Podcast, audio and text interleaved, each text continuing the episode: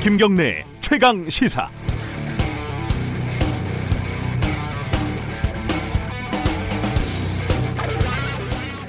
(5.18) 희생자들이 묻힌 망월동 묘역에는 특이하게도 전두환 씨의 방문을 기념하는 비석이 자리를 잡고 있습니다. 광주 학살이 자행된 지 2년이 채 지나지 않은 1982년 전두환 씨 부부가 전남 담양을 방문을 했고요. 그것을 기념하는 비가 담양에 세워졌습니다. 광주 시민들은 1989년 이 비석을 부수고 그 조각을 망월동 묘역 입구 바닥에 묻었습니다. 망월동 묘역을 참, 방문한 참배객들은 길목에 묻힌 이 비석을 밟고 지나가야 합니다. 수많은 사람들이 비석을 밟아서 비석에 새겨진 전두환이라는 글씨도 이제 알아보기 힘들 정도로 뭉개졌습니다. 전두환 씨가 오늘 1996년 내란 살인 등의 혐의로 재판을 받은 지 23년 만인 법정에 그래 그것도 광주 법정에 다시 서게 됩니다. 전 씨는 지금도 자신을 광주의 가해자가 아니라 피해자로 여기는 망상을 가지고 있는 것으로 보입니다. 광주 시민들은 전 씨가 진정으로 사죄할 때 망월동 바닥에 깔린 비석을 복원해서 보존하겠다는 입장인데 글씨가 완전히 다 지워질 때까지 그게 가능할지 솔직히 의심스럽습니다. 3월 11일 월요일 김경래 최강 시사 시작합니다.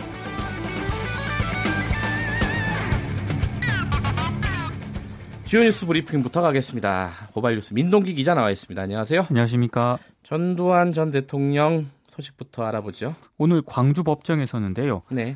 전두환 회고록에서 5.18 당시 계엄군의 헬기 사격을 증언했던 고 조비오 신부 명예를 훼손한 그런 혐의입니다. 네. 잠시 뒤인 오전 8시 30분쯤에 연희동 자택에서 광주지법으로 출발할 그런 예정입니다. 네. 형사팀 10명 정도가 동행을 하고요.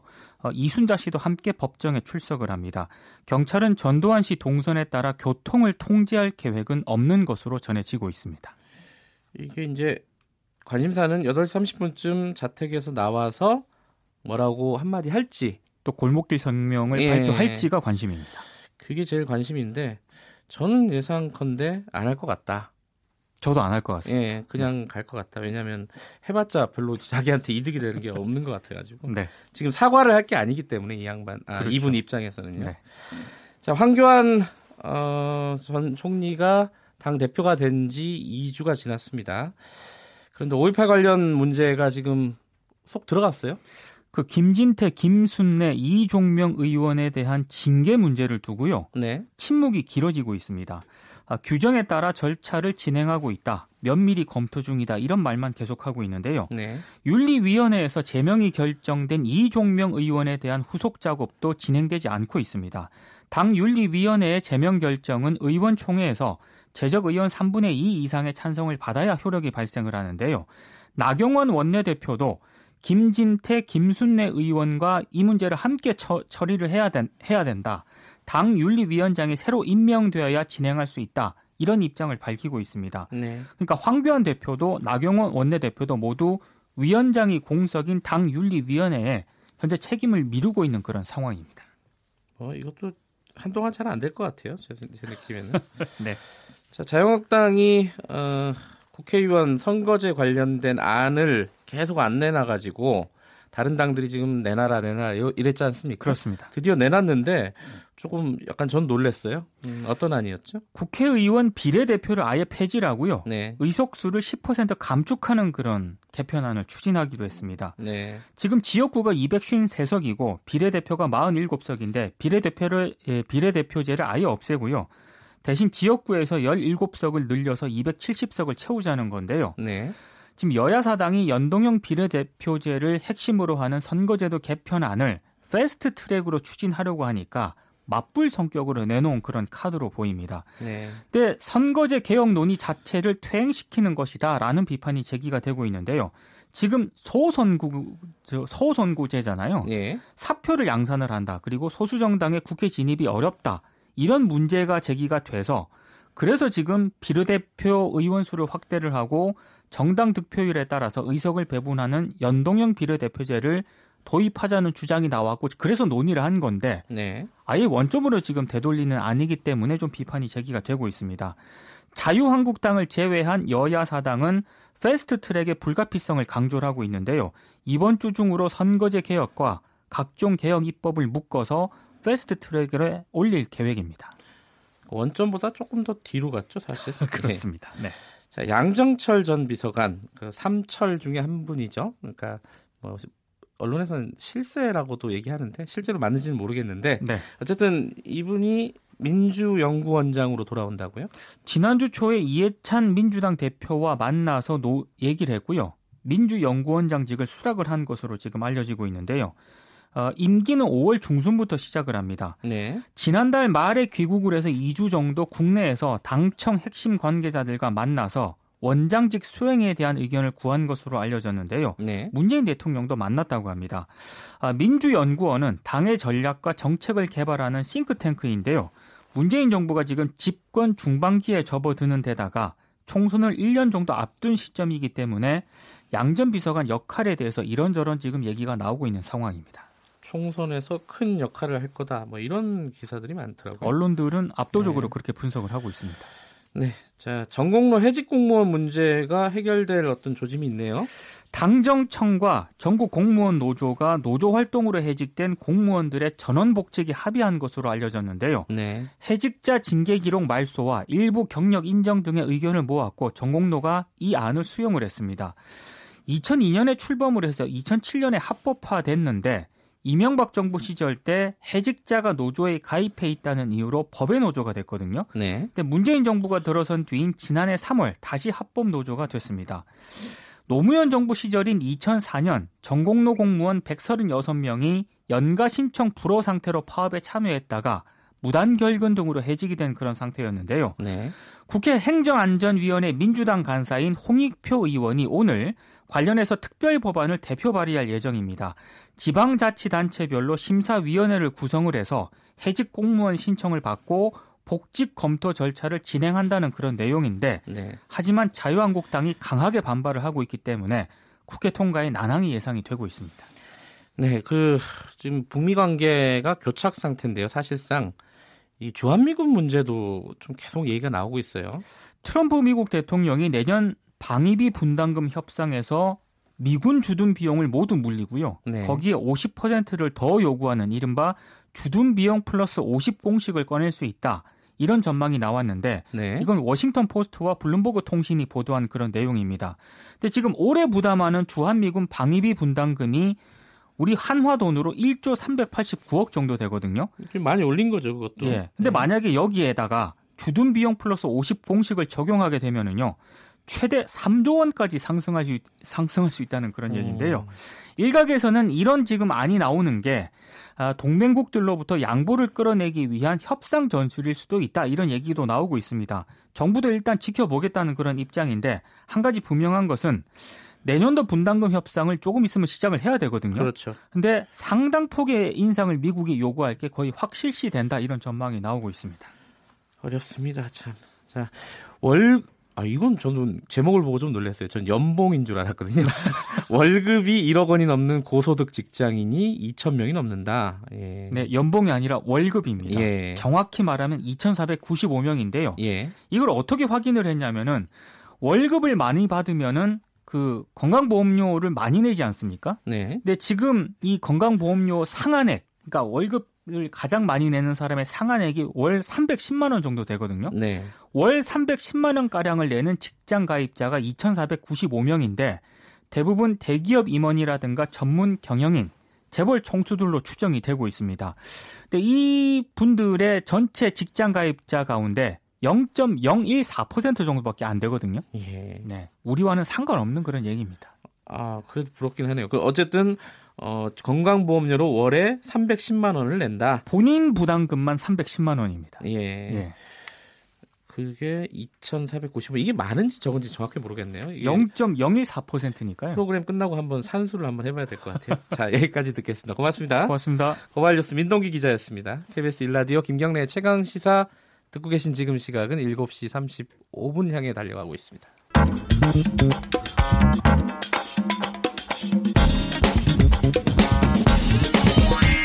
뉴스의 재발견. 뉴스 속 숨어있는 이면을 되짚어보고 되짚어보는 뉴스의 재발견. 오늘은 조금 빨리 시작합니다. 의제와 전략그룹 더모아의 윤태곤 정치분석실장 나와 계십니다. 안녕하세요. 안녕하세요. 오늘 사실 뉴스의 재발견에서 어, 전두환 전 대통령의 출석 이거를 좀 다루려고 네. 했는데 지금쯤 아마 연희동에서 나올 거라고 예상을 했었어요. 한 시간 좀 늦춰졌다고 예. 그러죠. 그래갖고 8시 반쯤? 네. 오늘 재판이 오후 2시 반에 있습니다. 네. 광주지법 법정동 201호 법정인데 여기서 이제 사자 명예훼손 혐의에 대한 재판이죠. 네. 뭐 제가 생각할 때 이 전두환 전 대통령 뭐 부인하고 같이 간다고 그러죠. 네. 일찍 가서 기다릴 일도 없고 일찍 그러네요. 가면은 괜히 이렇게 눈총만 따가울 거니까 시간 딱 맞춰서 가자. 뭐 그런 정도의 계산이 아닌가 싶어요. 음, 이분이 계속 재판에 안 나갔었지 않습니까? 왜 이- 무슨 이유를 들었었죠 그러니까 지금까지? 이제 보도가 많이 됐는데 작년 8월에는 알츠하이머 투병 중이라 재판 출석이 어렵다. 그러니까 음, 우리 이제 쉬운 말로 하면 치매죠. 네. 그리고 지난 1월에는 독감, 고열 등 건강 상태 악화를 이유로 불출석했어요. 이때 독감이 유행하긴 했었어요 네. 사실. 근데 네. 그 뒤에 그 골프장 목격담이 나왔지 않습니까? 그렇죠. 한겨레 신문 예, 보도에서 그리고 뭐 거기 이제 목격자들이 자기 골프 스코어도 암산으로 계산하더라. 뭐 이제 이런 보도가 나오고 예. 여론이 극도로 악화됐죠. 네. 그러고 또 형사 재판의 피고는 반드시 재판에 출석할 의무가 있는데 법정 출석을 계속 회피하자 구인장을 발부했어요. 예. 오늘도 그래가지고 재판에 나갈 때 그 경찰이 뭐 차에 같이 타고 가는 건 아닌데 따라서 간다고 그래요. 예, 한 10명 정도. 지금 예, 배정이 그러니까 뭐 됐다고. 딴 데로 이제 예. 세지 않는지. 음. 그러니까 사실상 반강제 구인이나 하프 강제 구인이나 다름없는 음. 거죠. 예. 그러니까 이게 아파서 뭐 알처 알, 알츠하이머에 걸려서 출석이 어렵다 이런 것도 있었는데 그 전에는 사실 그 뭐 이유야 추측이 되지만은 광주에서 재판받기가 좀 그렇다 해서 네. 서울로 좀 옮겨달라 재판부를 그렇죠. 이런 요구도 많이 했었죠. 그러니까 그게 논리적으로 따지면은 뭐 성립이 안 되는 말은 아니에요. 그렇죠. 본인 소재지가 이제 서울이다. 그럼 이제 그 조비오 신부는 돌아가신 분이지 않습니까? 네. 이 사건에 대한 곳은 광주지만은 서울이 내가 있으니까 내 편의를 봐달라는 건데 법적으로는 둘 다 가능하다 그래요. 네. 하지만 이제 법원에서는 안 된다. 광주에서 해라. 그리고 이게 우리나라가 판사를 선거로 뽑는 게 아니지 않습니까? 그렇죠. 예를 들어서 판사 선거로 뽑으면은 아니 이거 너무 좀 불리할 수도 있는 거 아, 아니냐 이 본인한테. 광주 사람들이 만약에 뽑은 판사면은 그렇죠. 예. 예. 하지만은 우리는 뭐 아시다시피 판사 선출제가 아니기 때문에 예. 안 받으려진 거죠. 음. 예. 이게 이런 거는 사실 딱 잘라서 얘기하긴 힘들지만은 어 사자 명예훼손 혐의가 뭐 재판부에서 어떻게 판단을 할지 좀 예측이 가능한 부분이 좀 있을까요?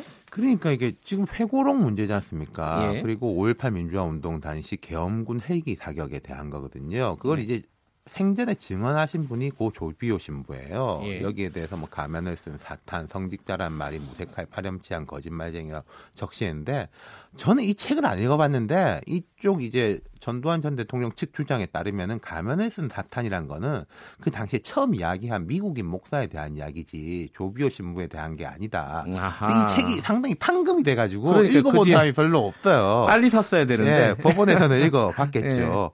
음, 근데 이제 쟁점 두 가지겠죠. 명예훼손 자체에 대한 거 그리고 헬기 사격 여부인데 이 헬기 사격 여부는 그 광주 전일 빌딩에 탄흔이 발견이 됐습니다. 발견이 됐죠. 예, 네. 그래서 어, 지금은 공전 중인 광주 진단 규명위에서 또 따로 다룰 것인데, 근데 냉정하게 보면은 이런 혐의 자체가 완전히 다 인정된다 할지라도 형량이 그렇게 높은 법은 아니라는 거거든요. 그렇죠. 뭐 구속이 된다거나 뭐 그럴 만한 어떤 네. 법적인 혐의는 아닌 것 같은데 뭐 그게 문제가 아니라 사실 오늘도 이렇게 사- 어, 뉴스 특보가 나가고 막 이런 이유는 전두환 대, 전 대통령이 혹시 광주 항쟁이나 이런 부분에 대해서 한마디 할까 이게 사람들이 궁금한 거 아닐까요? 1995년 12월에 이른바 골목 성명을 떠올리는 사람들이 많아요. 네. 그때 이제 김영삼 정부에서 특별법 통과시켜가지고 이제 법원에 강제 군인을 하는데 골목 성명이라는 걸 발표해가지고 정부를 맹렬히 비난하고 합천 자기 고향으로 내려가 버렸거든요. 해인사 쪽으로 간 거죠. 예, 예. 합천이 고향인데 예. 그래서 바로 또 압송을 시켰죠. 하지만 이미 한 24년이 지났고 네. 또 이쪽 주장은 정신이 지금 오락가락한다라는 주장이지 않습니까? 그분들의 주장에 의하면은 뭐 알츠하이머 예, 등등. 그럼 예. 그 주장을 좀 힘을 실으려면은 긴 이야기는 못 하겠죠. 음, 다만 뭐 서울에서 내려갈 땐 모르겠지만은 광주 현장에서는 뭔가 뭐 간단하게나마 유감이라도 표명하지 않을까? 이건 뭐 본인의 반성 여부와 무관하게 예. 재판 전략의 차원에서 본다면은 그럴 수도 아, 있는 거겠죠. 그럴 수 있겠네요. 근데 아까 말씀하셨듯이 형량이 뭐, 뭐 법정 구속이나 그런 게 안 될 바에는 뭐 사과하거나 이러지는 않을 것 같다. 그 어떤 성향상, 성품상 그런 그런 생각은 좀 들어요. 그래서 이제 관심도가 집중되는데 예. 제가 좀 이해가 안 되는 건 하나가 있어요. 어떤 부분이 이해가 안 되죠? 왜 회고록을 썼을까? 음. 회고록을 안 썼으면요. 이런 재판도 없었을 것이고 뭐 항상 5.18이라든지 광주 이야기가 다시 올라오면은 사람들한테 비난은 받겠지만은 그냥 집에서 편안히 여생을 보내고 그렇죠. 노년을 예, 예. 주목도가 떨어졌을 건데 노태우 전 대통령 같은 경우에는 뭐 조용하지 않습니까? 그렇죠. 예. 주목도도 낮고. 그러니까 이게 회고록이 나올 때가 전반적으로 사회가 보수화되고 5.18에 대한 여러 망언도 나올 때라 그 분위기에 편승한 게 아닌가 싶기도 하고. 뭐 지금 윤태곤 실장 말씀은 오판한 거 아니냐 분위기를 그렇죠. 뭐좀 이런, 이런 정세를 뜻인가요? 오파한 게 아닌가. 아. 그 최근에 그런 인터뷰도 나왔지 않습니까? 2016년에 신동아에서 인터뷰한 건데 그때 기자가 찾아가니까 회고록 나올 직후에 예. 뭐 무슨 광주에 뭐 북한군 이런 이야기 나든 그래 나 오늘 처음 듣는데 그랬다는 거잖아요. 근데 이런 이 정도 급의 정치인이 회고록을 쓸 때는 본인 혼자 쓰는 게 아니잖아요. 그렇죠. 그래서 그쪽 논리가 이제 네. 민정기 전 비서관이 예.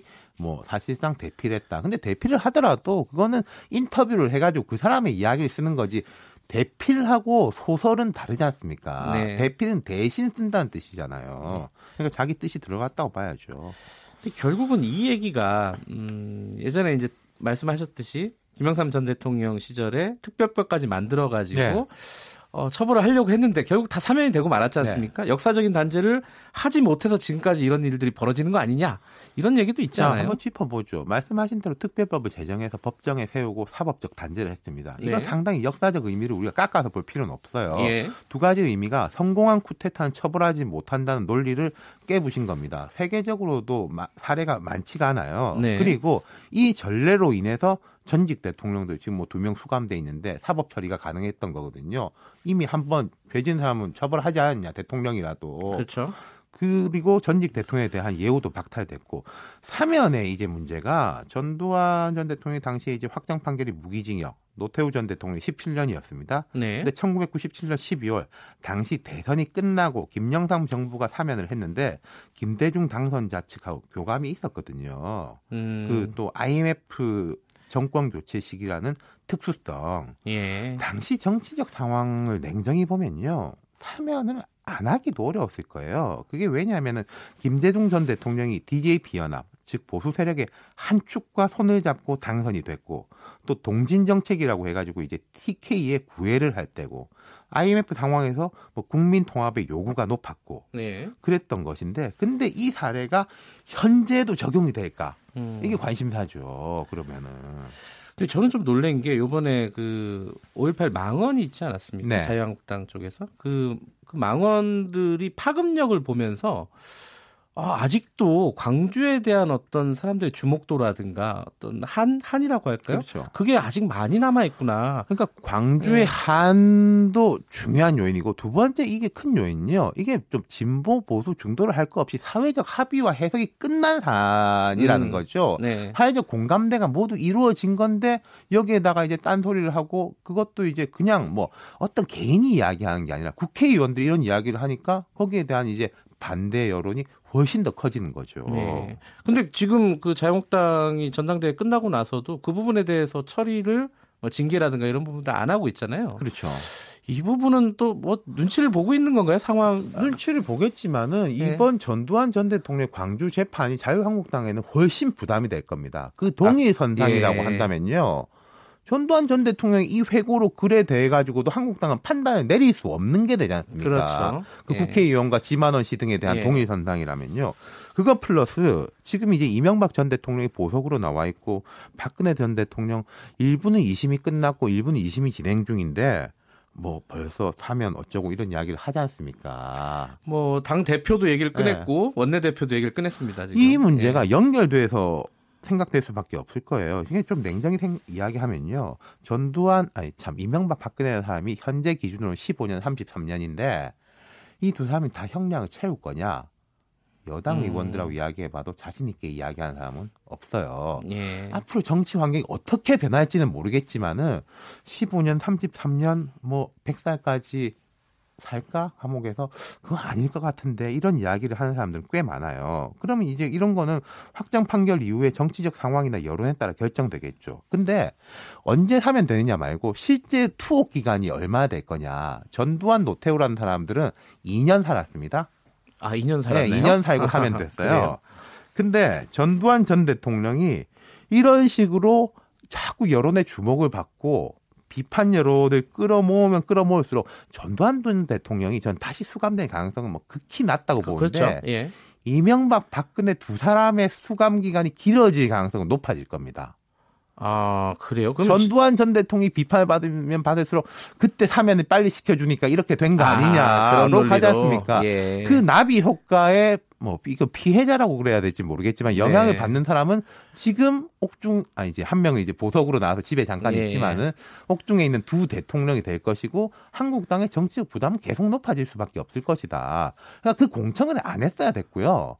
공청을 했다면은 조기에 차단했다면은 뭐 그건 그거 전두환 전 대통령 이건 이거 이거 우리하고는 상관없는 사람들이 이렇게 잘라낼 수가 있는데 네. 계속 어떻게 연결돼서 인식될 수밖에 없다는 거죠. 근데 그 공청회가요 그런 건 없었을까요? 그 어떤 지지 세력 박근혜 전 대통령 타, 탄핵을 반대하는 태극기 세력들을 결집하는 그런 효과. 그것은 그 공청회를 주최한 의원들 입장에서는 그게 있을 거예요. 근데 예. 전당대 출마한 사람도 있지만은. 예. 근데 제가 생각할 때 자유한국당이란 당 입장에서 보면은 그 사람들은 어쨌든 이쪽에 있는 거지. 뭐 민주당으로 갈 것도 아니고 아하. 대한애국당이란 당이 있지만 그 당은 극히 소수의 정당이지 않습니까? 네. 거기에 대해 가지고 한국당이 그 공청을 한다고 해서 유리할 거라고 판단한다는 건 그건 좀 되게 뭐랄까 나이브한 판단이었겠죠. 음, 이미 집토끼다. 아, 그렇죠. 예. 또 그렇게 최근에는 뭐 지지 세력 결집 막 이런 얘기 나오는 거 보면은 자유한국당에서 좀 떠났다라는 뉘앙스를 풍기는 것 같은데. 네. 그러니까 네. 이게 그 집단 전체의 전략적 목표하고 네. 구성원 개인 개인의 전략적 목표가 다르니까 네. 생기는 이야기인 거죠. 강한 당은 그걸 일치시키거든요.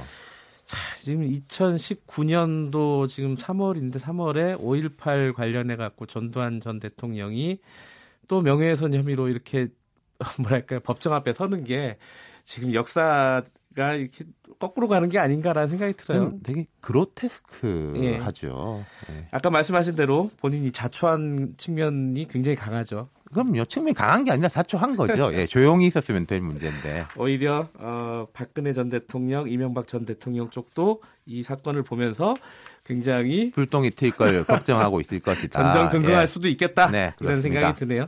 잠시 후에 어, 8시 반쯤에 아마 어, 나올 것 같은데 집에서 네. 그때 무슨 성명 같은 거를 발표할 가능성은 많지 않지만 네. 혹시 발표하게 되면은 그때 한번 현장 다시 연결해 보도록 하겠습니다. 오늘 뉴스의 절반은 여기까지 듣겠습니다. 고맙습니다. 감사합니다. 더모아의 윤태곤 실장이었습니다.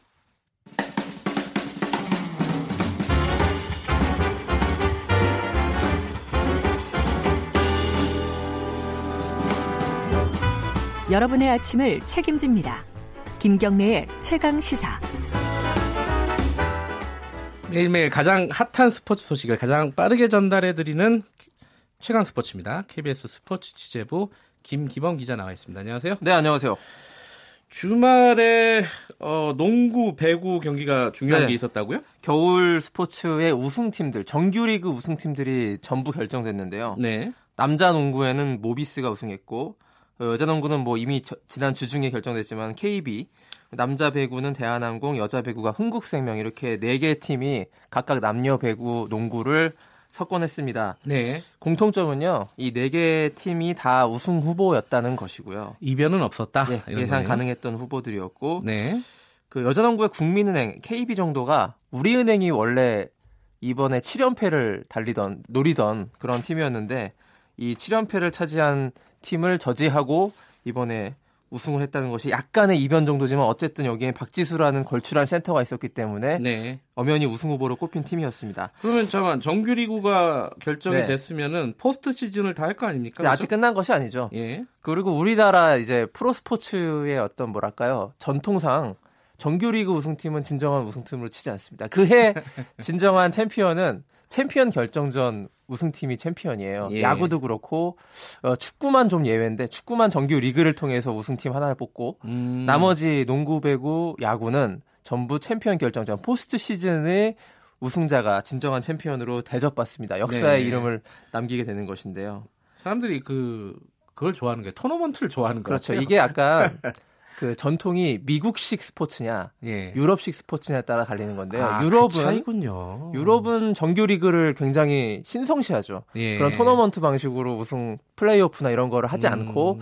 그냥 그 리그 자체를 존중해 주는데 예. 북미 스포츠는 전부 그 북미 4대 스포츠라고 하는 아이스하키까지 이 플레이오프를 거쳐서 우승팀을 가리는 그 예. 방식을 고수했고 우리나라가 이제 미국 방식을 많이 따르다 보니까 이렇게 역사적인 사회적인 맥락이 있겠네요. 네, 네, 네, 그렇습니다. 근데 이게 반드시 이제 포스트 시즌 우승팀이 최고라는 예. 등식이 예. 옳다고 보지는 않거든요. 그렇죠. 정규리그 예. 꾸준하게 수개월 동안 잘한 팀이 더 대접받는 것도 말이 되거든요. 어떻게 보는가의 관점의 차이인 것 예. 같습니다. 어쨌든 그 포스트 시즌은 언제 시작이 당장 되는 거죠? 이번 주 목요일부터 이 남녀 배구 그리고 여자 농구 플레이오프가 시작되고요. 네. 남자 농구 같은 경우에는 조금 더 그 정규리그를 치른 다음에 음. 이 3월 말부터 시작이 됩니다. 네. 자, 아까 말씀하신 프로축구 얘기도 해야 되겠는데 네. 이게 저번에 미세먼지에도 불구하고 네. 관중들이 구름 관중이 모였다 이런 소식을 전해주셨잖아요. 그러니까 개막 2주차가 지났는데 2주차 네. 주말을 보니까 뚜, 뚜껑을 열어보니 관중이 예상외로 많이 온 거예요. 계속해서요? 처음에 네. 첫날만 온 게 아니라 그러니까 첫 예. 주에 반짝 인기가 아니라 둘째 주까지 예. 이어졌다라는 예. 점에서 이번 프로축구 인기와 흥행은 조금 다르다. 이렇게 볼 수 있고요. 네. 주말에 날씨가 굉장히 좋았잖아요. 따뜻했죠. 축구장에 네. 많이 보러 간 것으로 일단 해석이 되고 그것도 있지만 이번에 경기장 효과가 있는 것 같습니다. 경기장이요? 축구장 새로 지은 경기장이 있는데요. 대구 FC가 새로 지은 경기장에서 매진 사례를 지난 주말에 기록을 했는데 네. 12,000석이 매진됐습니다. 조금 작네요. 네, 작게 지었어요. 음. 일부러. 그 여기에 응원하는 모습이 굉장히 좀 신선했는데 관중석 바닥을 알루미늄으로 만들었다고 하는데요. 거기서 이제 발구르기를 하면은 굉장히 큰 소음이 발생합니다. 이게 약간의 응원 효과. 아, 일부러 그렇게 만든 예, 거군요. 그렇게 응원 효과 일체감을 주기 어. 위해서 만들었다고 하는데 하여튼 여러 가지 좀 화제가 돼 가지고 예. 어, 좋았고요.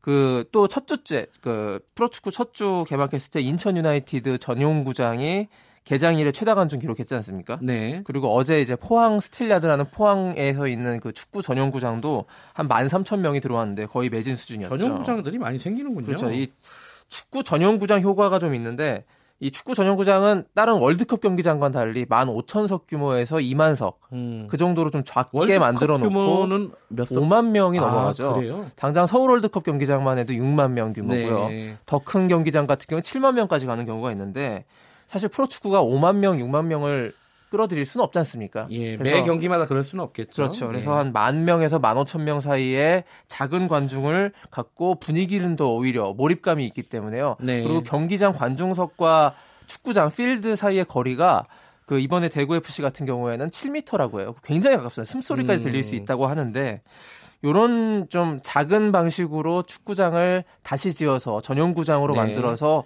프로축구가 자리를 잡고 있는 것 같습니다. 네, 축구 대표팀 명단을 오늘 발표한다고요? 네. 오늘 11시에 벤투 감독이 축구협회 회관에서 발표를 하는데요. 한 가지 큰 관심사가 있습니다. 네. 그 슛돌이 이강인 선수가 이번에 축구 대표팀 명단에 발표될 것이냐 안 될 것이냐. 요게 굉장히 선수가 큰 지금 어디 저 해외에 있죠. 스페인 발렌시아에서 예. 지금 1군 무대에서 뛰고 있는데요. 예. 그 여기서 뽑히면은 역대 최연소 발탁 3위가 되는 거예요. 3위요? 18살 31일 만에 발탁인데 예. 1위는 아닙니다. 예전에 이제 김판근, 예. 김봉수라는 선수가 이보다 더 앞서 발탁됐고요. 야, 손흥민 선수가 예. 18세 175일에 발탁인데 손흥민보다 더 빠른 거거든요, 이강인이. 예. 그래서 이강인 선수가 이번에 부름을 받을지 굉장히 관심을 끄는데 어쨌든 축구협회가 발렌시아 구단에 그 대표팀 차출 협조 공문을 보내놓은 상태예요. 그러니까 네. 발탁 가능성은 꽤 높다고 볼수 있겠습니다. 음, 이강인 선수가 지금 발탁이 되면은 중요한 역할을 하는 거예요. 네, 미드필더에서 좌우 측면을 맡게 될 가능성이 높은데요. 네. 이 선배들과의 경합. 손흥민 선수가 딱 이맘때쯤 시작했으니까 네. 기대해 보겠습니다. 네. 자, 이강인 선수가 발탁이 될지 오늘 한번 지켜보도록 하겠습니다. 오늘 여기까지 듣겠습니다. 고맙습니다. 고맙습니다. KBS 스포츠 취재부 김기범 기자였습니다. KBS 일라디오 김경래 최강시사 1부는 여기까지 하겠습니다. 2부에서는요. 정세현 전 통일부 장관과 함께 지금 최근 북미 정상회담 교착 상황이죠. 어떻게 돌아가고 있는지 어, 좀 자세히 좀 짚어보겠습니다. 2부에 혹시 전두환 전 대통령이 무슨 말을 할지 모르겠네요. 그런 말을 하게 되면 한번 연결해 보도록 하고요. 자, 김경래 최강시사 뉴스 듣고 잠시 후에 돌아오겠습니다.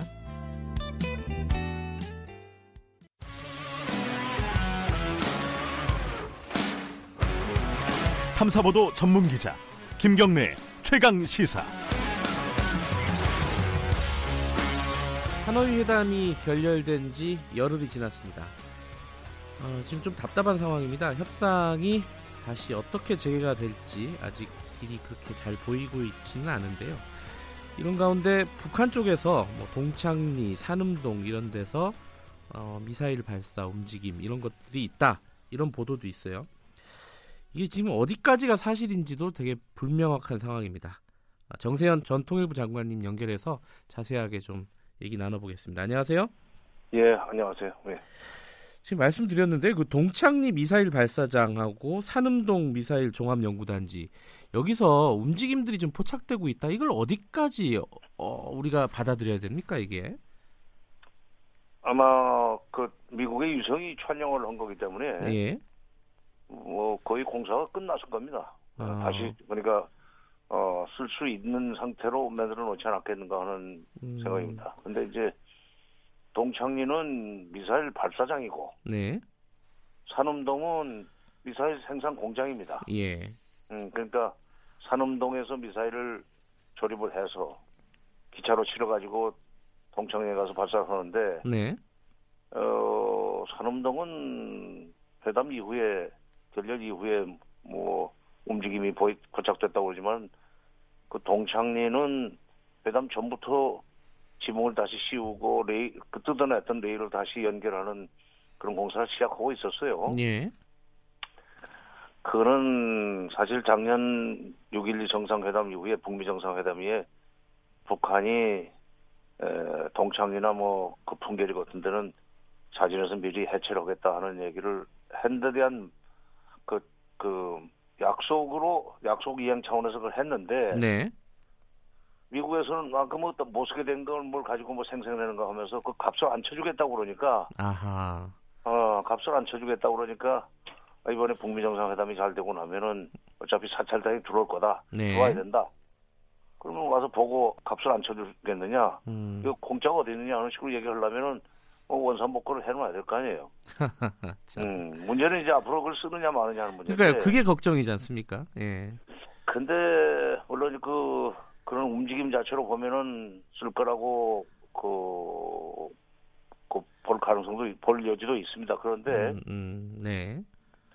그 북미 정상회담이 저렇게 결렬되고 난 뒤에 맨날 며칠 조용하게 기다리던 그 김정은 위원장이 지난 6일인가 6일 7일 이틀 동안 네. 전국에 초급 선정 선전 일꾼 대회라는 걸 열었어요. 예.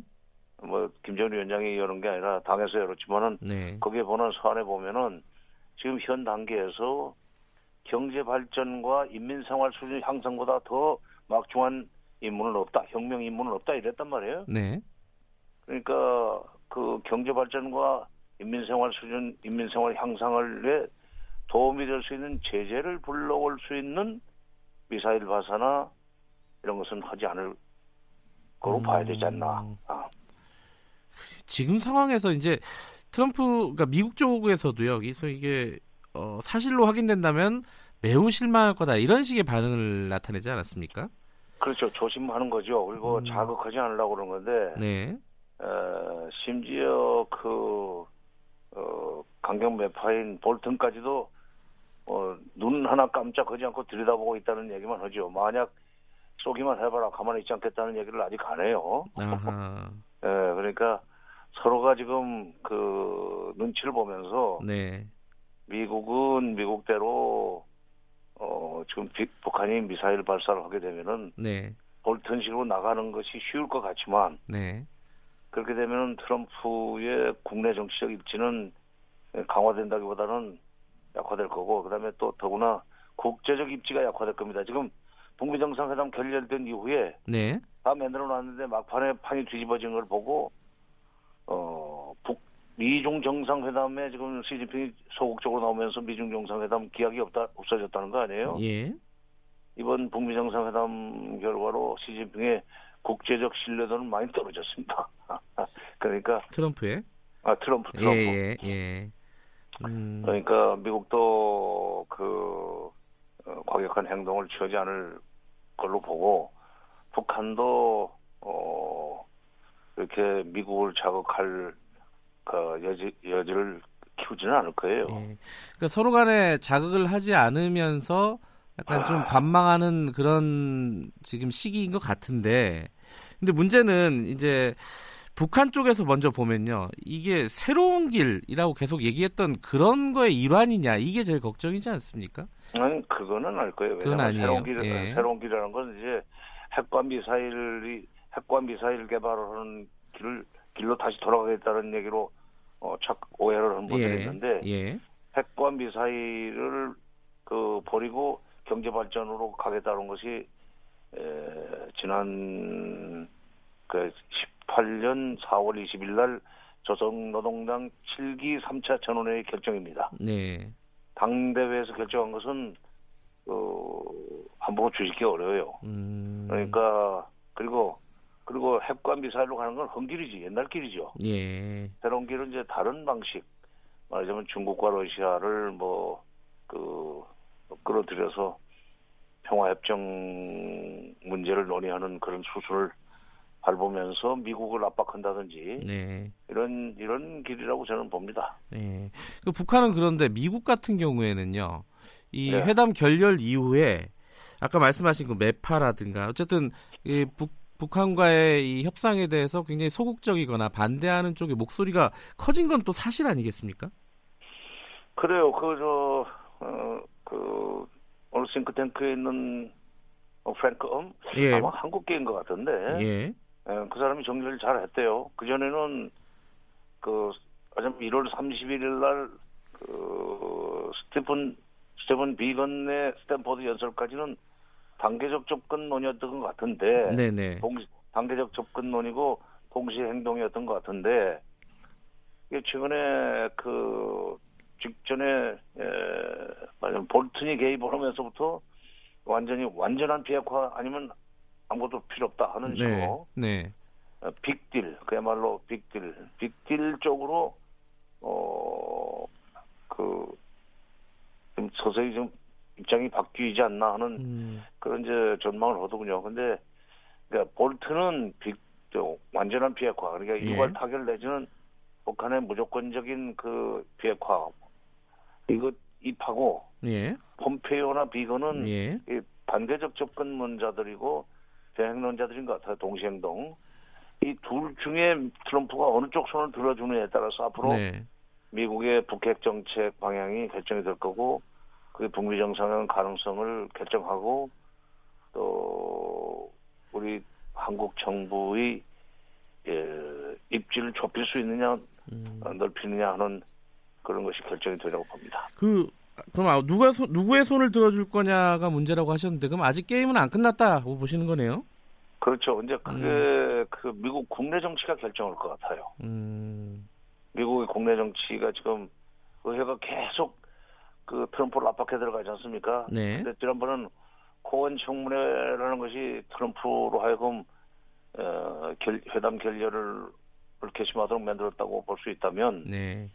앞으로 나올 뮬러 특검의 보고 뮬러 특검이 어떤 보고, 발표를 하느냐에 따라서 그거를 뒤집기 위한 어, 뒤집기 위해서 완전 어, 갑자기 협상을 시작할 수도 있고 네. 아니면은 그거에 눌려 가지고 그걸 거꾸로 어, 막기 위해서 그걸 막기 위해서 볼튼 손을 들어주고 더 세게 나갈 수도 있고 예. 여러 가지 그러니까 뉴스를 헤드라인 뉴스 헤드라인 장식하는 게 트럼프의 음. 어떤 점에서는 그 어, 중요한 전략 중에 하나 전 전략이기 때문에 네.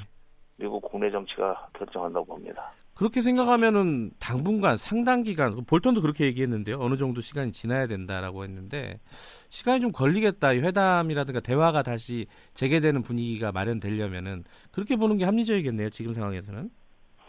그러니까 북미 간의 그 회담이 시작되거나 협상이 시작되려면 시간이 걸릴 거예요. 예. 그렇다고 우리가 우리는 놀고 있을 수가 없습니다. 음. 여기에 이제 문재인 대통령이 움직여야 되는 그 필요성이 제기되는 건데 네. 오늘 아침 한겨레 신문에 보면요. 네. 어, 지금 세종연구소에 수석연구위로 계신 이종석 전 통일부 장관이 칼럼을 하나 썼어요. 네. 2단계 그 2단계 빅딜이라고 그러든가 아, 말하자면 영변 핵시설 뿐만 아니라 영변 핵시설 플러스 알파죠. 네. 알파를 그 미사일 시설까지도 어, 폐기하는 걸로 어, 하고 네, 영변 핵시설 플러스 미사일 시설까지 예. 폐기하는 걸로 하고 미국은 미국대로 지난번에 북한이 얘기했던 어, 이 제재 해제, 제재 예. 완화 다섯 개 인민경제와 민수경제에 영향을 미치는 것만 풀어달라고 하는 그 식으로 백지를 한번 그, 좀, 그, 해보는 게 어떠냐 하는 얘기를 음. 하는데, 문 대통령이 그 아이디어를 가지고 한번 북한과 그, 좀 얘기를 시작할 필요가 있습니다. 왜냐면, 네. 남북 경협 금강산 관광과 개성공단을 지금 추진하겠다고 이미 지난 4일날 NSC에서 결정을 했단 말이죠. 네. 문 대통령이. 그러면 그 남북 경협, 경협이란 건 북한 비핵화에 거대한 톱니바퀴를 돌리는 어, 이런 뭐 기름 같은 겁니다. 네. 톱니바퀴가 지금 뻑뻑해서 돌아가질 않는데 경협이라는 그 이 기름을 부어 가지고 기름을 좀 톱니바퀴에 기름을 어, 부어 가지고 그것이 돌아가도록 만들면은 어 비핵화 시작되는 거 아니겠어요? 그러려면은 비핵화를 그냥 끌어내는 불쏘시개 또는 톱니바퀴를 돌리는 기름 이렇게 남북 그 개성공단과 금강산 관광이라는 카드를 이용해서 북한을 움직이도록 하고 그걸 디딤돌로 해가지고 트럼프 대통령으로 하여금 네. 김정은 위원장과 다시 회담을 하도록 만드는 그런 수순으로 나가야 될 것 같습니다. 오늘 아침 한겨레 신문에 이종석 음. 박사의 칼럼은 매우 의미가 있어요. 그런데 이제 그 반대론자들은 그렇게 얘기를 하잖아요. 지금 북미 간의 협상이 제대로 안 되고 있는 상황에서 우리가 네. 경협 같은 얘기를 먼저 꺼내면은 오히려 더 얘기가 불가능해지는 거 아니냐. 너무 성급한 거 아니야. 우리만 먼저 달려가는 그런 형국이 되는 거 아니냐. 이렇게 얘기를 하던데 이 아, 부분은 그러니까. 어떻게 생각하십니까? 예. 지금 한반도의 비핵화는 네. 우리 비핵화가 시작이 되면은 우리 국민들이 그만큼 편하게 살 수 있는 거 아닙니까? 전쟁 공포 없이. 네. 근데 전쟁 공포 없이 살 수 있는 길이 있다면은 잘 안 될 거라는 그 예단을 하지 말고 예. 일단 한번 해봐야 될 거 아닙니까? 예. 그러니까 그 사람들은 남말하듯이 하는데 아니 자식이 지금 곧 그 죽을 것 같으면은 네. 그 부모로서는 뭐 의사한테도 쫓아가보고 그다음에 또 한의원에도 가보고 침 놓는 사람한테 찾아가서 무조건 매달리면서 이거 좀 한번 해보자는 식으로 얘기를 해야 될거 아니에요. 예.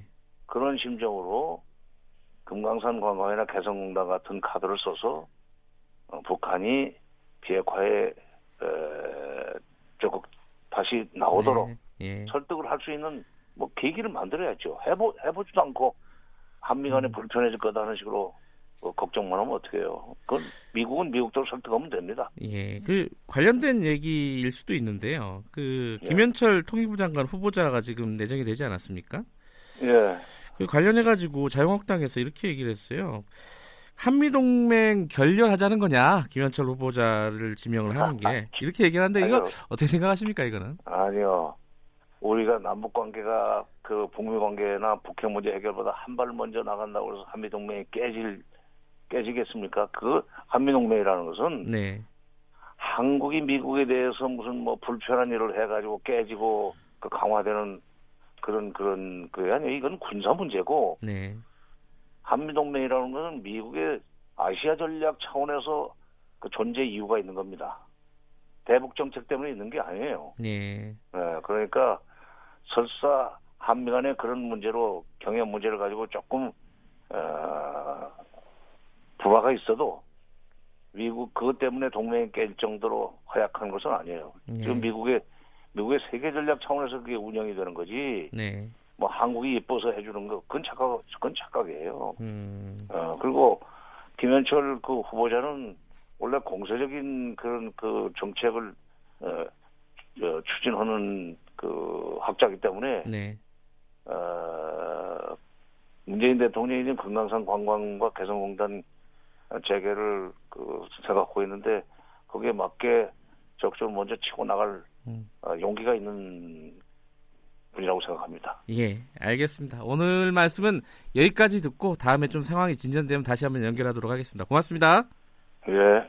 정세현 전 통일부 장관이었습니다.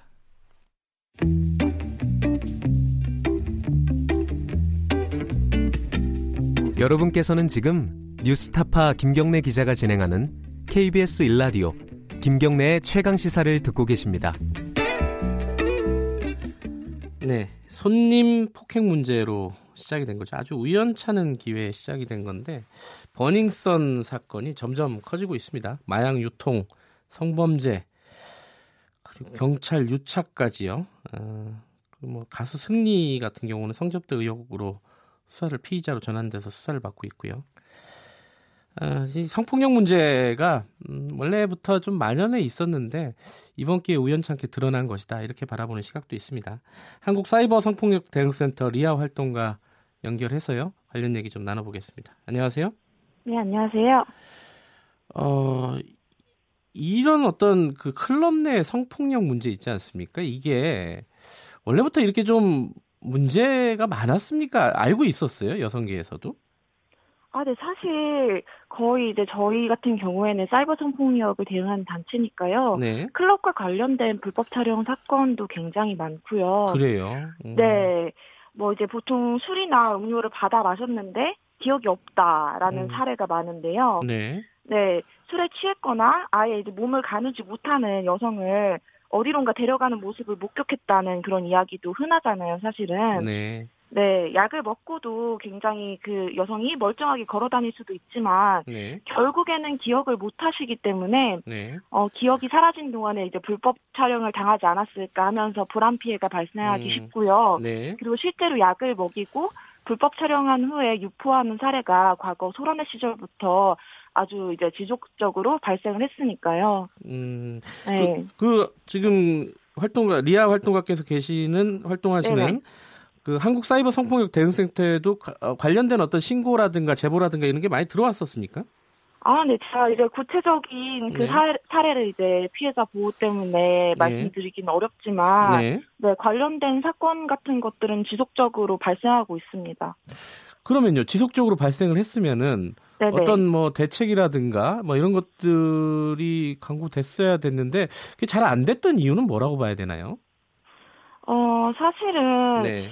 굉장히 최근까지 약을 먹여가지고 여성을 강간하는 것이 예. 문제다라는 그런 의식조차 없었다고 보거든요. 어. 네, 잡지에도 무슨 꿀팁처럼 나오고 막 유명인들이 과거 추억처럼 어떤 여자를 꼬실 수 있는 방법을 하나쯤으로 이야기를 했었고요. 네. 어 이제 그 피해를 경험한 여성분도 그러게 바보같이 왜 바, 받아 마셨냐라고 음. 주변에서도 이야기를 하고 네. 어 굉장히 자책을 하게 되는 그런 문화적인 요소가 있었어요. 예. 네네 버닝썬에서 이제 직원들이 약을 먹인 여성을 불법 촬영해서 손님들한테 다 전송해도 그나마 이게 문제다라고 생각해서 고발한 사람은 한 명뿐이었잖아요. 네. 네. 어떤 이제 클럽에서 춤추는 여성은 어, 일종의 공공재다라고 생각을 하는 예. 네, 그런 문화가 있는 것 같습니다. 어, 클럽에 온 음. 여자는 좀 이제 맘대로 해도 되는 뭐 만지고 좀 품평하고 약을 먹여도 되는 거라고 생각하는 그런 잘못된 클럽 문화가 있지 않나라고 보고 음. 있습니다. 클럽에는 여자도 가고 남자도 가는 데인데, 그죠? 그렇죠. 그 여자 놀고 싶다. 예. 네. 놀고 싶다는 게 성폭력을 당하고 싶다는 것이 아닌데, 네, 네 문제를 제기하면은 야 여기 원래 이렇다 다 음. 알면서 너도 원해서 여기 있는 거 아니냐라고 하면서 좀 이제 여성의 피해를 사소화하는 태도가 있죠. 네. 네. 그 요번에 그러면 버닝썬 사건이 벌어지고 나서 네네. 그러면 조금 인식들이 좀 변하는 게 있나요? 어떻습니까? 보시기에? 음, 이제 단기간에 인식이 확 변하기는 어려울 것 같은데요. 네. 어, 일단 주변에서는 클럽에 가기 불안하다라는 네. 그런 단순한 1차적인 반응이 많고요. 네. 어, 그래도 이제 인식 개선을 위해서 저희가 설문조사 같은 것도 함께 진행을 하고, 네. 네, 조금씩 앞으로 변화가 생기지 않을까라는 기대를 가지고 있는 상황입니다. 예. 근데 그 여성단체죠 불꽃 페미 액션 이쪽에서 네네. 설문조사를 한 걸 보니까 네. 한 4명 중에 3명이 어, 이런 클럽에서 강간, 성추행 등을 당했다 이렇게 나오더라고요. 아, 이거는 네. 저희 제가 갖고 있었던 어, 뭐 어떤 선입견보다는 굉장히 높은 수치예요. 그렇죠. 어 이게 보면은 사실 이 통계에 굳이 참여를 해주신 분들께서 네. 어 성폭력을 경험했기 때문에 더 열, 열심히 참여를 해주신 그런 부분도 있겠지만 네. 사실 이게 이 그만큼 흔한 일이었거든요. 네. 2월부터 3월까지 이제 페이스북, 트위터, 인스타그램을 통해서 설문을 진행했는데 네. 여성 130명, 남성은 3명, 그리고 기타 성별 15명이 답변 주신 걸로 보면은 뭐 클럽에서 성폭력 경험한 적 있다는 답변이 77%, 네. 그리고 목격한 적이 있다는 답변도 68%나 되고요. 네. 어, 네. 그런데 이제 클럽 직원이 그런 성폭력을 인지하고도 묵인했다라는 응답이 34%잖아요. 네. 34%고 이제 신고돼가지고 경찰이 출, 출동을 했다라는 응답은 네. 2%밖에 없습니다. 네, 그런 굉장히 클럽에서는 이런 일들이 너무나도 쉽게 목격이 되고 네. 어떻게 조치가 취해지지 않는 현상이 계속해서 유지가 되어 왔었고 또 이제 약물을 실제 먹어봤냐라는 질문에도 20명이나 네. 실제 먹어봤다라는 경험담을 이야기를 해주셨어요. 이게 그 인식 변화나 네. 이런 부분들 사회적인 문화가 변하는데 시간이 좀 걸리지 않습니까? 근데 네, 네 그렇습니다. 그 당장 좀 예방을 하거나 어떤 뭐 규제를 하려면 어떤 방법이 있을까요? 이런 부분들은? 음, 딱히 지금 클럽 상황을 위해서 네. 법이 따로 있지는 않거든요. 네.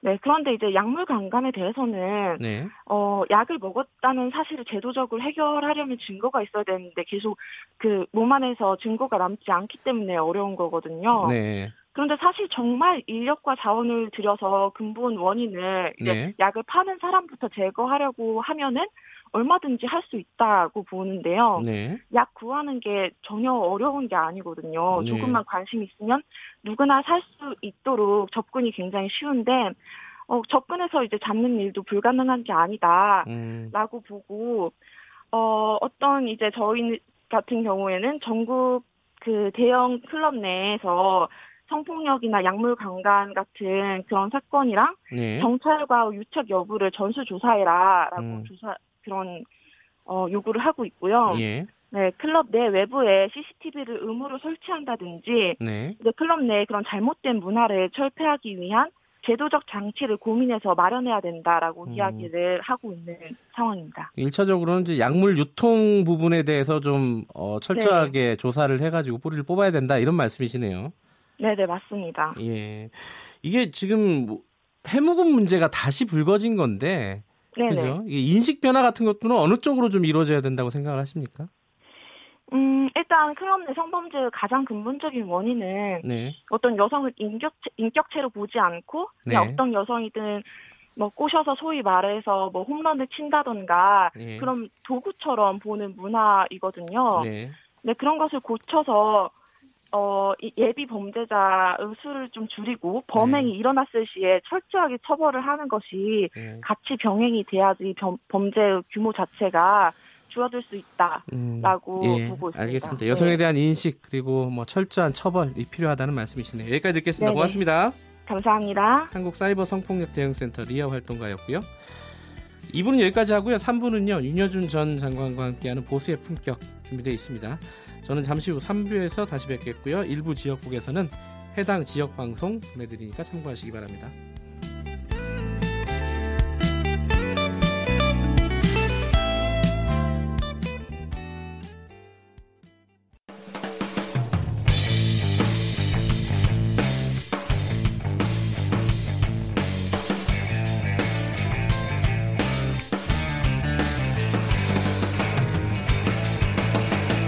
김경래의 최강 시사.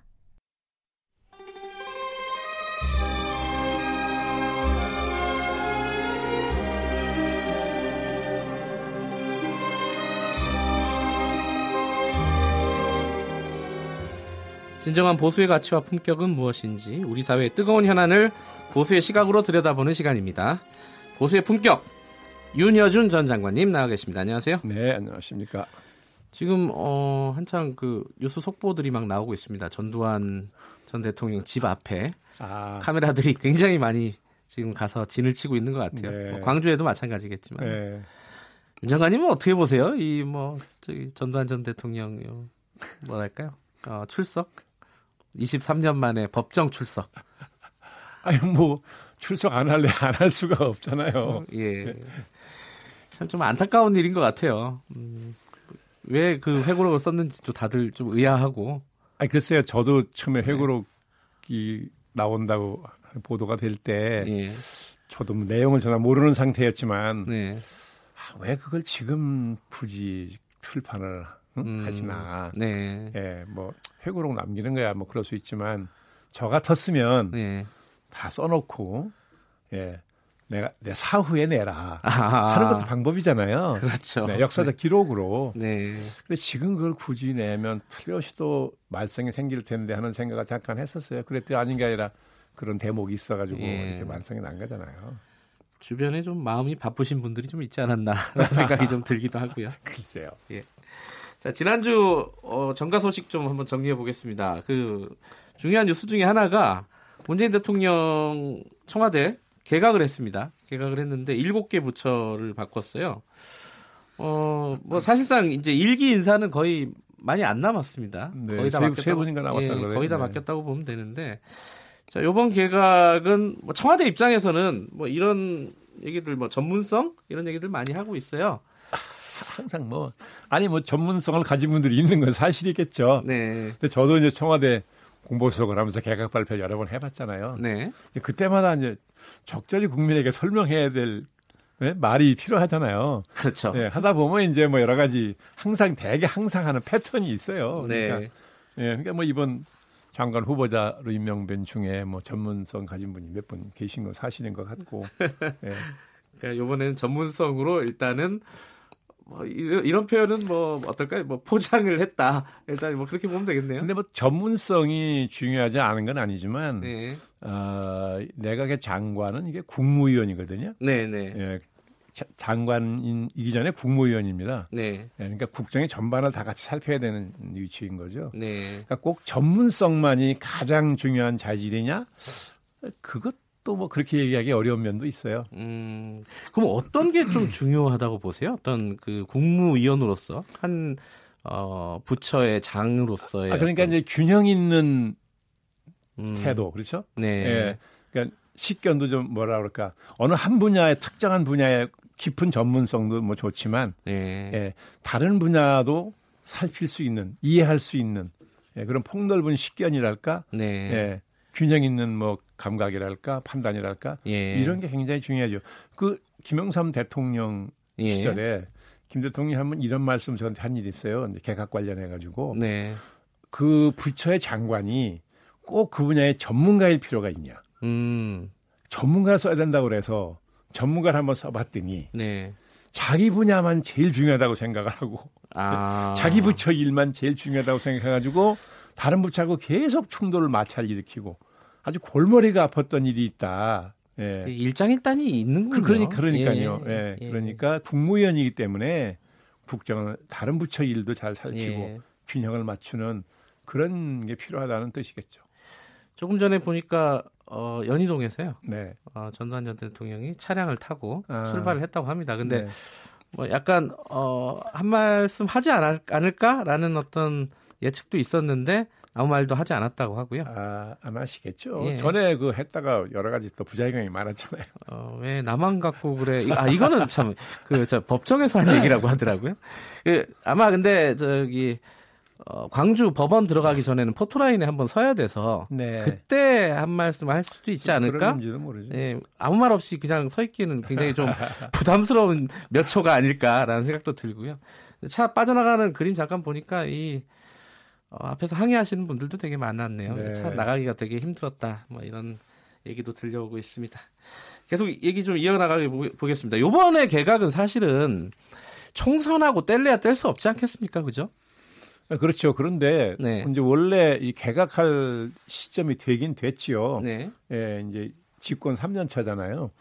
이제는 국정의 구체적인 성과를 내야 될 시기란 말이죠. 네. 그래서 분위기도 좀 쇄신할 필요가 있고, 네. 예, 그래서 개각할 타이밍이 되긴 됐어요. 그리고 음, 지금 보니까 아마도 문 대통령은 하노이에서 북미 정상회담이 일정 부분 성과를 거둘 것으로 믿었던 것 같잖아요. 네. 네 그러니까 아, 그 회담이 이어서 바로 이제 내각을 개편을 예. 하면서 예, 뭔가 아, 소득주 성장의 실패라든지 또는 뭐 북미 관계 진전이 생각대로 안 된 것 때문에 국정 동력을 많이 잃었다고 다 평가하지 않았습니까? 네. 그런 부분은 상당히 좀 에너지 동력을 다시 좀 불러일으키는 음. 그런 계기로 삼겠다는 생각을 했음직한데 네. 하노이 회담이 그렇게 끝나는 바람에 그냥 총선에 출마할 장관들 바꿔줘야 되는 음. 그런 개각이라는 식으로 이게 의미가 축소돼 버리면은 있어요. 아 네. 애초에 기대했던 거랑 예, 달리 하노이 예, 회담이 예. 음. 성공적으로 마무리가 됐다면은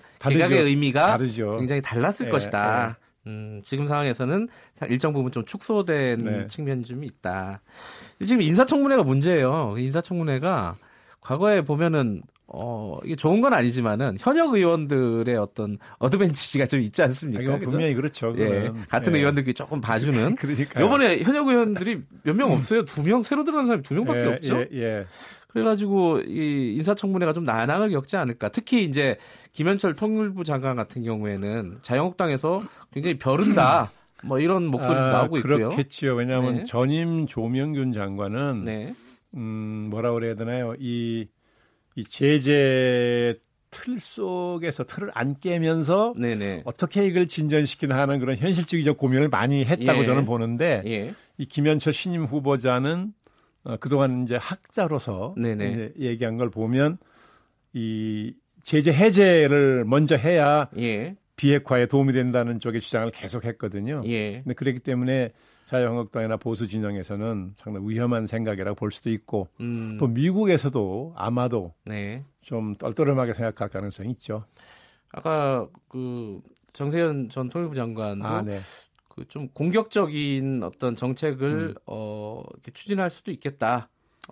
물론 예, 뭐 아니, 물론 근데 그렇게 되면 예. 그렇게 되면 어 상당히 부작용이 많이 생길 수 있어요. 왜냐하면 이 한반도 질서라는 게 우리가 만든 게 아니잖아요. 네네. 예?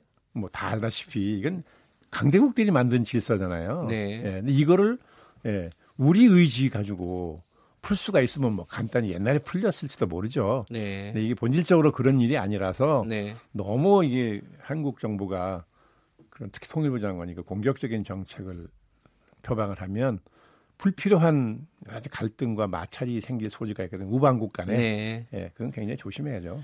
물론 뭐 교수할 때와 아, 어, 관료를 할 때는 예. 또 완전히 다른. 아, 전에 그 예. 행안부 예. 장관인 거예요. 서울대학교 그 예. 네, 법과대학 교수하던 분이잖아요. 무슨 문제인지 기억은 안 나는데 왜 정반대 입장을 밝히니까 음. 언론이 뭐라고 문제 제기했죠. 그러니까 아 그건 내가 학자로서 한 얘기고 네. 지금은 다 현실 문제나 다르다 이렇게 해가지고 예. 한동안 구설 수 있었잖아요. 지금 이제 어 문재인 정부 3년 차 그리고 말씀하신 대로 약간 개각 타이밍도 됐고 총선도 앞두고 있습니다. 네. 그러면은 지금 사실 일기 청와대 어 인사들이 상당 부분 당으로 옮겨가는 셈이 네. 됐어요. 네. 예, 예. 총선에 아마 집중을 하겠죠. 그러면은 지금까지와 달리 무게 중심이 청와대가 아니라 이제 당 쪽으로 조금은 옮겨가는 게 아니냐 이렇게 볼 수도 있는 거 아니에요? 그 청와대에 있던 분들이 여러분이 당으로 와서 출마를 한다. 예. 그래서 어 중심이 당 쪽으로 옮겨온다고는 보지 않습니다. 예. 다만 이제 이 총선 결과에 예. 달렸겠죠. 아, 총선, 총선 이후에 예. 예, 결과가 어떠냐에 따라서 예, 힘이 급격히 청와대 힘이 약하고 당 예. 힘으로 쏠리느냐 아니냐는 건 그때 봐야지. 예. 청와대 근무하던 분들이 여러 명이 당에 들어왔다고 그래서 당이 힘이 세지는 건 아니죠. 예. 아, 대통령 옆에서 보조하던 사람들인데 당에 와서도 여전히 대통령 중심에 생각할 수도 있는 거잖아요. 예.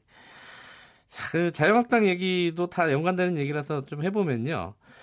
어, 황교안 대표가 선출된 지 꽤 시간이 흘렀습니다. 근데 뭐 지금 뭐 2, 2주가 채 안 됐나요? 네. 네 그리고 네. 사실 또 공교롭게도 네. 어, 박근혜 전 대통령 탄핵 선고 받은 지가 2년. 예, 네. 이제 어제로 그렇죠. 2년이 됐다고 하더라고요. 네. 자, 이게 황교안 체제가 들어서고 나서 사실 뭐 당 안팎에 정비를 하고 음. 있는 과정인데 그간에 산적했던 문제들에 대한 입장을 보면은 크게 달라진 바는 없어요. 그죠? 그러니까 뭐, 뭐 제 순진작인데요. 네. 이제 행정부 쪽에만 오래 있던 분이잖아요. 네. 당해 왔단 말이죠. 예. 그러니까 이게 행정부는 그 뭐죠? 그 문제를 보는 시각이 딱 정해져 있는 건데 네. 당해 와서 보면 이게 그렇지 않거든요. 그러니까 이제 이 어떻게 입장을 정해야 되나 하는 것 때문에 좀 고민을 하고 있다고 보는 건데 지금까지 드러난 것만 보면 그냥 엉거주춤이잖아요. 이쪽 저쪽 다 예. 거죠. 그러니까 그 고민을 하면서 그러는 것 같은데 예. 이게 이 기간이 길면 못 쓰거든요. 근데 네. 예컨대 이제 첫 번째 어떤 어려운 시험대 중에 하나가 네. 5.18 망원 관련된 징계 이런 부분에 대한 입장은 계속 안 나오고 있어요. 그러니까 보세요. 주변 전당대회 때 네. 결과를 놓고 이렇게 얘기했잖아요. 민심과 당심의 거리. 네. 그죠?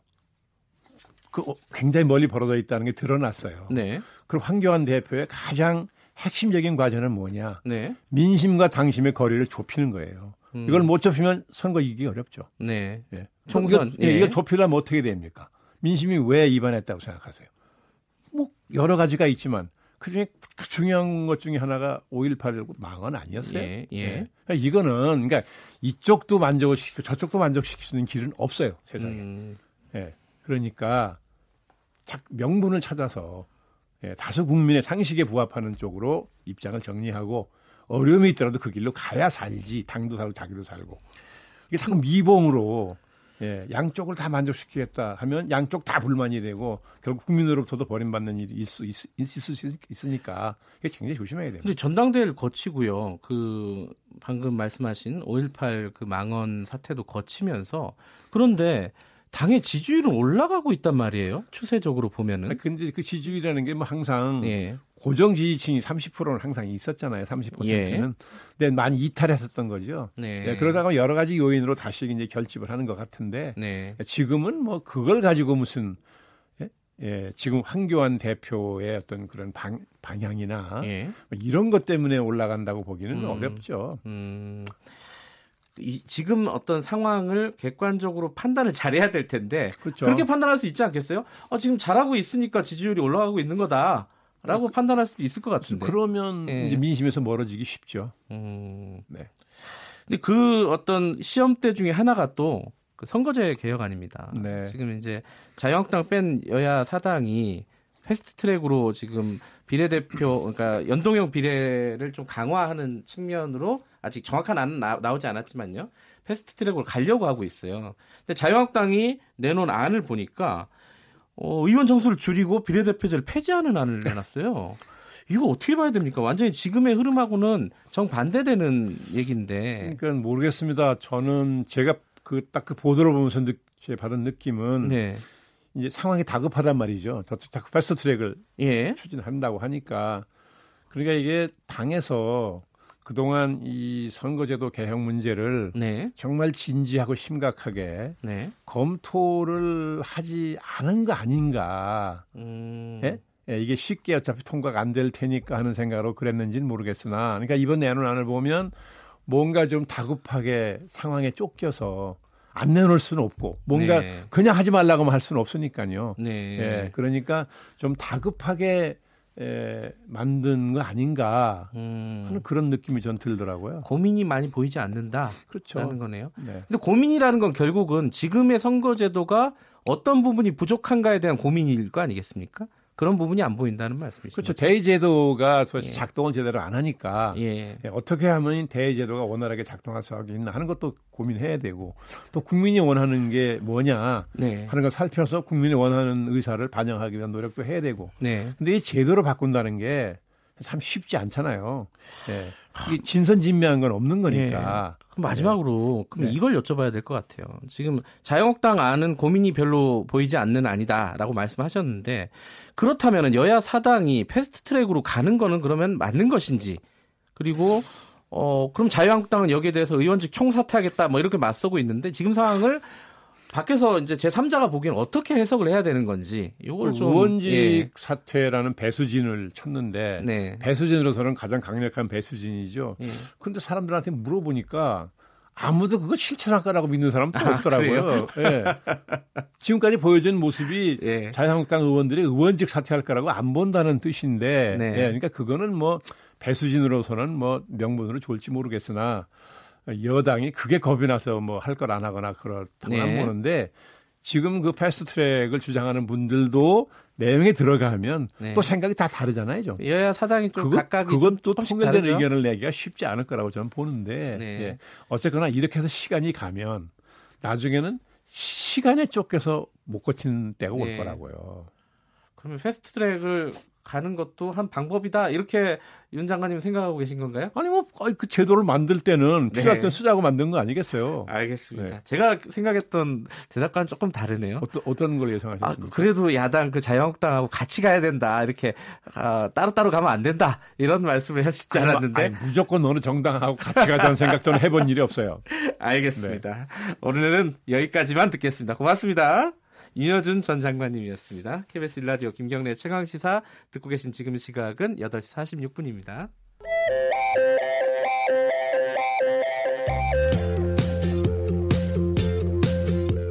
오늘 하루 이슈의 중심 김경래의 최강 시사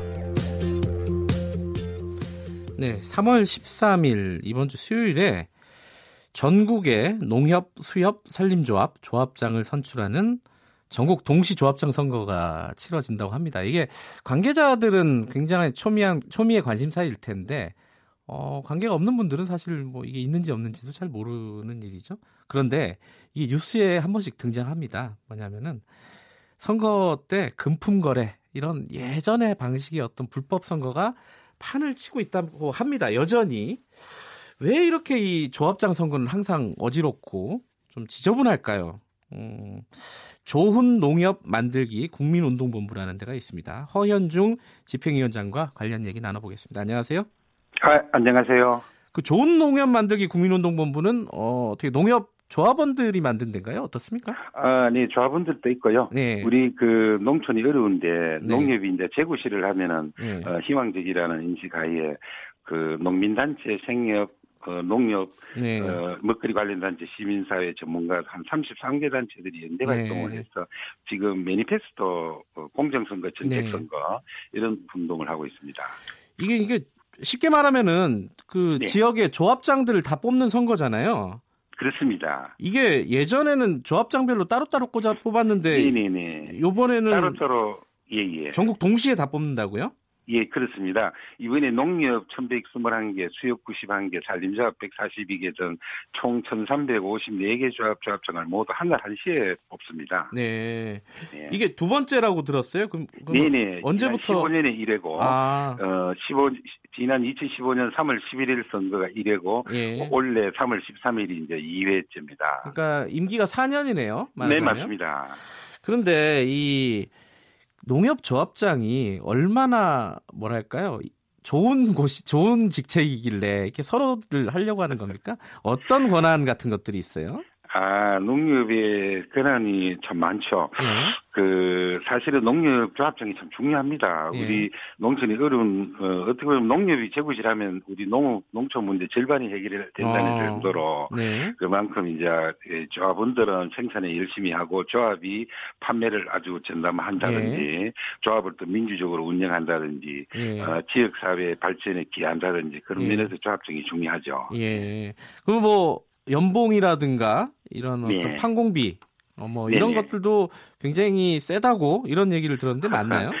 예, 평균적으로는 세후 한 8천에서 1억 사이 되는데 네. 이제 대규모 도시 농협이나 신도시 핵심 도시를 끼고 있는 그래서 금융 점포를 잘하는 곳들은 네. 어, 어, 더 많다고 보고요. 또 네. 어려운 그 어, 농촌 농협은 또 그보다도 아래인 걸로 알고 있습니다. 판공비나 네. 업무 추진비는 뭐 당연히 제공이 된다고 알고 네. 있습니다. 이 농협 선거에서 가장 뭐 저희들이 뉴스에서 가끔 보기에는 어, 뭐 금권 선거, 그러니까 돈 뭐 돈 조합 조합원들한테 돈을 살포하거나 뭐 그런 것들을 가끔 보는데 어떤 네네. 게 가장 큰 문제라고 보시는 거예요, 운동본부에서는? 어, 저희가 볼 때는 이제 요즘 어, 중앙선거관리위원회나 녹식본부가 또는 이제 치안 당국에서 발표하는 거 보면은 네. 2015년보다는 많이 줄었답니다. 예. 어, 줄었음에도 불구하고 이제 이 에, 자꾸 이 과일 혼탁 선거나 금, 금권 금품 수수 예. 이런 게 이제 가끔씩 보도가 되는 이유는 이번 선거가 그 선거 방식이 예. 어, 조합원이 알 권리를 철저히 봉쇄한 깜깜이 선거라고 비판받습니다. 왜 그렇죠? 그래서 예. 그 어떻게 보면 후보들이 말은 어, 넓혀놓고 어, 어, 말이나 바, 발은 묶어놓고 돈은 못 쓰게 하고 이래야 되는데, 네. 어, 선거운동 기간도 한 13일밖에 안 되고, 네. 어, 그리고 선거운동도 후보 본인만 할 수 있고 네. 또 조합원 명부나 이런 것들을 사전에 열, 열람할 수가 없습니다. 음. 그래가지고 이제 그 제도적으로 봉쇄가 돼 있다 보니까 아무래도 네. 돈에 대한 유혹에 흔들리는 분들도 좀 있는 것입니다. 네. 그러니까 뭐 무슨 공약이라든가 정책이라든가 뭐 이런 부분들은 어차피 알려지기가 되게 힘든 구조다. 힘든 상황이죠. 어. 그와 관련해서는 지난 2015년 5월에 네. 중앙선거관리위원회에서 국회에 그 건관을 냈습니다. 네. 어, 너무 깜깜이 선거라서 네. 공선거 유혹이 있으니까 어, 언론기관이나 지역의 선관위가 인정한 단체들에 의한 정책 토론회 같은 것을 음. 어, 그, 합, 어, 저 인정하고 네. 또 예비 후보제 이런 것들을 어, 이, 이, 해라. 지금 국회 그 개정안이 어, 국회 행정안전위원회 계류가 음. 돼 있는데 지금 네. 처리를 안 해가지고 예. 다음 선거부터는 꼭 이런 공정선거, 정책선거가 되어야 예. 됩니다. 그 다른 선거들도 그런 경향이 좀 있는데 기존의 조합장들 네네. 유리한 뭐 그런 선거라는 지적이 있는 것 같아요. 이 아무래도 이제 조합원 명부를 그 후보 등록 이후에만 열람할 수 있으니까 네. 또 선거 운동을 조합원 조합원한테만 할 수 있잖아요, 그죠? 네. 그러니까 조합원 외에 다른 사람한테 명함 나눠주는 것도 불법이거든요. 네. 그러다 보니까 조합원 명부를 기존에 알고 있는 현직 조합장이나 직원 출신들이 조금 유리했다고 보겠죠. 예. 예, 예. 근데 아까 그 말씀하셨잖아요. 이 조합 네. 어, 조합 농협만 제대로 하고 선거만 제대로 네네, 치러져도 맞습니다. 상당 부분 농촌 문제가 해결이 된다. 맞습니다. 그럼 그동안 제대로 안 하고 있었다는 얘기잖아요. 어떤 부분이 제일 열심히, 문제였던 거죠? 네네. 열심히 하는 조합들도 지금 많아지고 있고요. 예. 어, 아무래도 이제 조합, 어, 지역조합들이 그 고령화되고 농촌이 어렵고 하니까 네. 또 특히 그 어, 전체적으로 이 은행 그 경제 어, 신용사업과 경제사업 비율이 한 6대 4 정도 되는데 네. 오히려 경제사업 판매를 전문적으로 하는 경제사업 중심이 한 60% 이상 되는 것도 점점 많아지고 예. 있는 건 현실입니다. 그만큼 이제 그 농, 농민이 생산에 생산을 좀 더 잘할 수 있도록 하고 어 판매를 적극적으로 할 수 있게 하는 게 이제 이 조합원들의 공동 어 예. 조직이니까 예. 그런 부분의 역할을 크게 하면은 어 되겠죠. 예. 예. 아, 그 선생님도 그 농협 조합원이신가요? 아, 저는 조합원은 아닙니다. 아, 조합원 네, 아니시군요. 참여하는 단체의 사무국을 예. 하고 있습니다. 네. 이 이틀 뒤인데요. 그러면은 조합장 선거가 어, 어떤 조합원이라든가 아니면은 뭐 출마 출마하신 후보자라든가 어, 하실 말씀 마지막으로 좀 있으시면 좀 얘기해 주시죠. 네네. 어, 사실 아까도 어, 잘 말씀하셨듯이 우리 조합이 재구시를 하면 네. 또 조합원을 위해서 또 지역 사회를 위해서 제대로 역할을 하면은 어, 어, 우리 농업 문제 해결이나 지역 발전에 상당히 도움이 네. 되는 게 없는 현실입니다. 그걸 위해서 이번에 국회 계류되어 있는 어, 선거제 개정안이 좀 빨리 조속히 처리되어서 다음 선거부터는 좀 더 조합원의 알 권리나 이런 중심으로 공정선거, 정책선거가 되도록 해야 되겠고. 있고요. 예. 또 우리 이번에 당선되는 조합장님들도 이게 사실은 조합장이 명예직입니다. 그래서 음. 최대한 그 성실히 봉사해야 되는 의무가 있는데 어, 우리 농업 발전이나 어, 농업 문제 해결, 지역 발전을 위해서 정말 헌신 봉사하는 그런 지역 리더로서 소임을 다하기를 진심으로 바랍니다. 아니 근데 저기 어, 명예직이라고 하기에는 어, 임금도 많고 그렇죠. 연봉도 많고 많죠. 예. 권한도 너무 많은 거 아닌가요? 명예직이 되어야 되는데 예. 현실에서는 이제 상임 조합장, 비상임 조합장이 있습니다. 예. 어, 조합은 조합 자산의 2,500억 이상 되면 이제 비상임 조합장이고 상임 이사를 둘 수 있는데 그렇지만 음연히 그 어, 인사권이나 네. 어, 조합의 사업의 최종 책임이 조합장에 있다 보니까 예. 좀더 합리적이고 어, 투명하게 경영을 하는 조합장들이 점점 많아져야 된다고 봅니다. 예. 그러니까 국회에서 계류 중인 선거제 개정안이 일단 통과되는 예. 게 가장 중요하다 가장 이런 말씀이시네요. 예. 그게 중앙선관위에서도 강력히 권고하고 있고요. 예. 어, 그뭐 중앙선관위의 권고안을 보면 우선 첫째가 조합원에게 알 권리를 드려야 된다. 예. 두 번째는 정책 선거가 돼야 된다. 예. 이런 게 초점입니다. 알겠습니다. 그래서 그게 위탁선거법 어, 예, 개정안이거든요. 빨리 좀 처리하기를 바랍니다. 예, 국회에서 뭐 처리 안 되는 게 네. 한두 가지도 아니지만은 이, 런 중요한 문제도 또 숨어 있었네요. 자, 예, 여기까지 예, 듣겠습니다. 고맙습니다. 네, 고맙습니다. 좋은 농협 만들기 국민운동본부 허현중 집행위원장이었고요. 3월 11일 월요일 KBS 일라디오 김경래 최강시사 오늘은 여기까지 하고요. 저는 뉴스타파 기자 김경래였습니다. 내일 아침 7시 25분 다시 돌아오겠습니다.